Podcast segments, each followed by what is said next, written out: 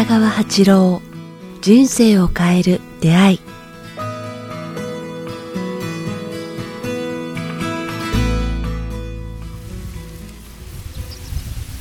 こんにちは早川洋平です。北川八郎人生を変える出会い。今日は第92回を前回に引き続き、えー、この阿蘇小国、えー、楽風楽風、はい、す。みませんど忘れしそうになりましたけど。から、えー、実は、えー、ギャラリーの皆さんもいらっしゃってそうですね。公開収録なんですそうそうですね、はい、プチ公開収録ということでプチ公開はい、皆さん声を潜めてくださってるんですが、はい、えー、実はたくさんの方がいらっしゃっています。さあということで今日ねせっかくなんでねそうですね。いらっしゃってる方をちょっと引っ張り出して質問しようかなと、ね、数百人の何百人いますかね、はい、もう数百人のこれ拍手の音をねかき消してるんですけども じゃあご質問ある方あ女性の方手が上がってますね。天草から来られた、はい、天草からしましたね。来られたか。らじゃちょっと前に皆さん拍手で。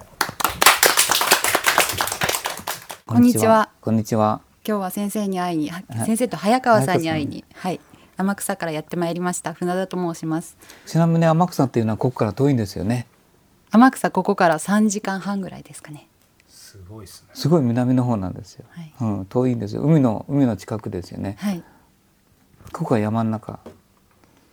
先生に今日聞きたいこといいんですか？いきなり、まあ、じゃあちょっと先生もいきなり質問入ると先生も意外と動揺しそうなんで。ちなちなみにあれですか？船田さんもう先生とはこうなんだろう先生の何か勉強会ずっと行かれてるとかどういう感じなんですか？ここの小国の楽府に2月から来てます、あじゃあもう何度か来てるんですね。そうですね。毎月1回。どうですか？こう前回僕は今日初めて来たっていうお話をあのこの間させてもらいましたけど初めて来て、まあ、毎月のように来て。毎月来てるとやっぱ先生の話を自分の中に落とし込むのにですね大変なんか有意義な時間が過ごせているのでちょっとずつ成長してるかなっていう感じはしますね。先ほどね実はちょっと緊張してるみたいな感じですが全然あの上手に喋られてますんで じゃあ先生ちょっとねあのそろそろあの入っていきたいと思いますがであんまり仕切りすぎるとなんかライブ感なくなるんでじゃあ 船さん何か聞きたいことあれば先生にぜひ。さっき先生とお話ししてたんですけど、はい、先生のあの予宿の話が私大好きで。予宿ですね、はい。はい、それであの普段から予宿の心がけをしようとは思うんですけども、ええ、先生が今予宿したいこととかはありますか？今今予宿したいっていうよりも毎日予宿という生き方をしてますね。あの取り入れてるっていうのは。予宿って言葉はなんか古い言葉なんですけど、まあ、ほとんど使われてなくてあの九州ではとあのなんか随分前からですね特に小国ではなんかどん底を祝うという意味で使われてたんですね。それを私がこう拾い上げて今あの何年前からからずっと皆さんにこう紹介してるんですけども人生でどん底こそなんか最初の時だと言いますかねだから落ち込まないどん底を祝ってそこからやり直すっていうのが、まあ、九州のこの辺の材木屋さんで失敗した人たちやそれから炭鉱で失敗した人たちがこう立ち上がる時にこうよしくっていうともうどんちゃん騒ぎをするっていうのお金もないもうみんな家もない何もないみんなさあの逃げた何もなくなった時にこそなんか次の再生を祝うといいますかあとは登るだけっていうのが予祝だったんですね。で私はそれをこう少し会社を変えてあのもう随分前から同じことを言って予祝をしようっていう合言葉にしたんですね。それはこう未来の先取りって言いますかね「世」というのはあらかじめってで祝うっていうのは未来を祝うという意味意味に意味なんですね。予報とか「世」というのは未来という意味でで未来を祝うという意味でこう未来の先取りつまりこうありがとうの先取りをしようというのはそういう使い方でやってるんですよね。落ち込むことよりもこう先にこういいことを思ってそれに向かって信じてそれをあの祝うと言いますかね。やってくるんだ。っていうことをよしくする。その時にまあお祝いしたり自分のあれがねでこう惜しみなく人に接待するというのをよしくしよう。でそこにあるこう恨みとかあ不安とかいうのをこう一切押しのけてただ純粋にこう自分の未来とみんなの未来をいいものがやってくるということを信じて祝うっていうのが「よしく」っていうふうに使ってるんですよね。まあ、ありがとうの先取り言いますか。良き未来を受け入れるという意味で予祝をしよう。祝おうではないか。いいことがやってくるのを先に祝おう。もらもらっちゃおうっていう意識なんですけど難しいですかね？嫌なことがあったりとかした時ほど、うんそうそう。喜んで受け取るって感じですか？そうその通り。嫌な嫌なことがあったりあと落ち込んでおケチになってしまうというかね、こうあのからお金を使わなかったりお金足りないということでなんかあのし沈み込むのではなくてそういう時にこそこう有り金でこう見合うとやってくるよっていう、うん。あのいうことなんですけどね。は俳優さんたちはよくそう言いますね。落ち込んだ時にあの家の中に落ちあのは入り込んではダメなんだ。森重久彌が言ってましたね。同じようなことが。あ芸能人でこう干された時にこそ今までのお金を全部使ってみんなにこうあのなんかいいことをおしお金を使いなさいってそこでこう明るく生きなさい。せないとどんどんどんどん落ち込んでいくよっていうかだから落ち込んだ時にこそ沈み込まないとか内にこもらないで外にこう向けてこう良き未来を期待してみんなに祝っていく。そこでお金を使うというかね。お金を使った方がいいんですか、お金がない時は心でもいいですか？そうそうお金がない時でも探れば何本かあるはず。その中でとにかくお金を現金を使うっていうことが大事なんですよね。まあ使えるんだったらため込むというかそうするとそうすると不思議と入っていくんですよなんかそんな時に沈み込まないこうケチにならないっていうのが予測なんですよね。良き未来は必ずやってくる。でも実際その通りになりますね。はい。だから落ち込んでる人を見る見るときは、まあ予祝をしようまあちょっと出してあげるから一緒に祝ようでもいいと思うんですけれどね、はい。助けてあげようっていうのもいいと思うんですけどもそういうのが予祝だと思いますけどずいぶん前からそれをみんなに呼びかけてますね。こう。予祝をしようではないか、落ち込むのやめようではないか。良き未来を先に先取りしようではないか。という意味なんですけど、はい。どうですかね。そうしていきたいと思います。実際ねこの番組でも以前も吉久の話もしてましたけど船尾さんあの、まあ、今日吉久の話を聞いたということでやっぱりなんかこう気になることとか実際、まあ、吉久してみて、えー何か思ったこととかもうちょっとこう聞いてみたいとかなんか今思ってることってあるんですか？なかなかですね予祝その先生が言うようにしたいとは思うんですけどなかなかその一歩が踏み出せないところがあるのでなんかそういう時にこうちょっと背中を押してもらえるようなことがあればなと。そうですね。そういう時に現金でなんかか簡単なことだでけど祝うというかね。みんなで来て来てもらってこう一緒にご飯食べたいなとかこう楽しむの楽しむっていうでこうね、未来を祝うっていうこう些細なことでもいいんですけれども、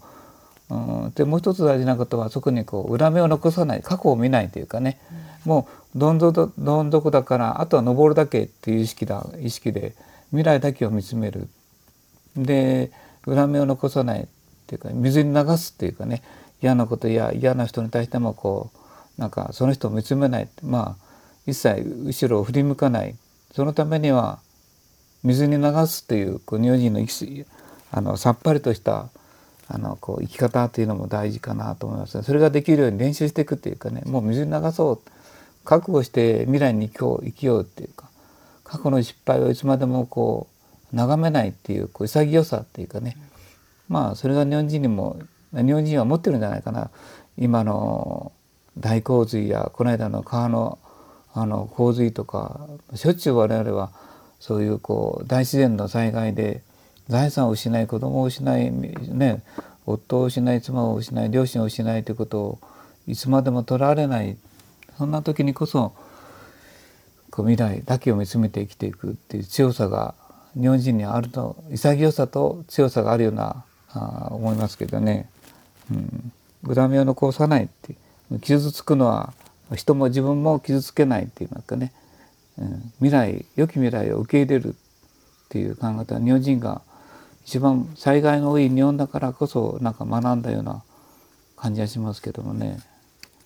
でも今あの僕もその吉久の話船船田さんからありましたけど以前この番組で紹介した時にも結構まあ僕も個人的にもいろんなことが、まあ、先生にもねいろいろご相談させていただいたことありますけど、その時やっぱりその先生の話伺ってもやっぱりそれでもそれを祝うなんてとてもってやっぱりなかなか思ってたんですけど今振り返るとその時ってまだいくつか選択肢があって、うんうんあ逆に選択肢ありすぎると意外とめぐ後から振り返ると恵まれててな悩めたみたいな。本当にもうこれしかないみたいになると、まあ、それが予宿と通じるのか分かんないですけど意外となんかなんだろうネガティブなとこまでおどん底に落ちるとあと上がるだけみたいな。なんかそれと予宿ってちょっと通ずるとこあるんですか？ね江戸時代の人たちがそれが上手だったみたいですよ。だからあのこうおあの未然を残さないというか一あの、ね、あのお金を人は、ね、あの残さないで生きていくっていう江戸あの江戸時代の文化があったじゃないですか。ななんて言うんですか、よね、酔い越し。の金を残さないと、はい。あの時に江戸時代の人たちがなぜ江戸の人たちがどうしてそういう言葉が出てきたかって言ったら、まあ、大災害がもう続くんですよね。それと同時にもう一つすごかったのは大きな火事があの江戸城の江戸の天守閣が燃えるような火事に、ね、なんか合ってるんですよ。その時に外国のあの人たちが来てからあの日本中見ててびっくりしたって言うんだよ。火事の燃えるさなかにこうなんか笑顔だって言うんですね、なんで言ったらさっぱりしたってみんなが言ってるって女の方たちもなんかさっぱりしたってもう全部燃えてしまって灰になってしまって何もない。だからいいんだっていうかね。もうそれを予想して家を建ててたらしいんですねこう。壊しやすい家とか何も残さないっていう。それが江戸の誇りなんだっていうようなことを言ってたけどもあの残ってる文献は残ってるんですね。外国の人たちがびっくりしたっていうか。だから僕はその潔さと未来を向ける力っていうのが日本人はあのそれを身につけてるんじゃないかあの第二次世界大戦でもう本当に東京が全部な灰になっても広島が灰になってもあっという間に復興して未来を見つめるっていうのは日本人の災害によるなんかそうですね。っていうその予測につながってるんじゃないかな、こう良き未来を受け入れてそれに向かってあの歩歩んでいくっていうか力強さとか潔さとかなんかその嘆かないとかねだからそれそれを我々のこう DNA 日本人の DNA の中に入っているということを知ればいいんじゃないですかね。でそうですね。その生き方をすれば未来は結構良き未来がやってくると言いますかね、今以上に。ここ一番でね、うん。日本はその再生してきたみたいなところありますよあんま心配することないよってこのね。人生はだやいくらでもやり直せるんだ、うん。うん、恨みと人に傷つけることさえしなければ恨みを持たないことと人を傷つけることさえしなければさ災害でこう学べるんじゃないかな学んできたんじゃないかな世界で、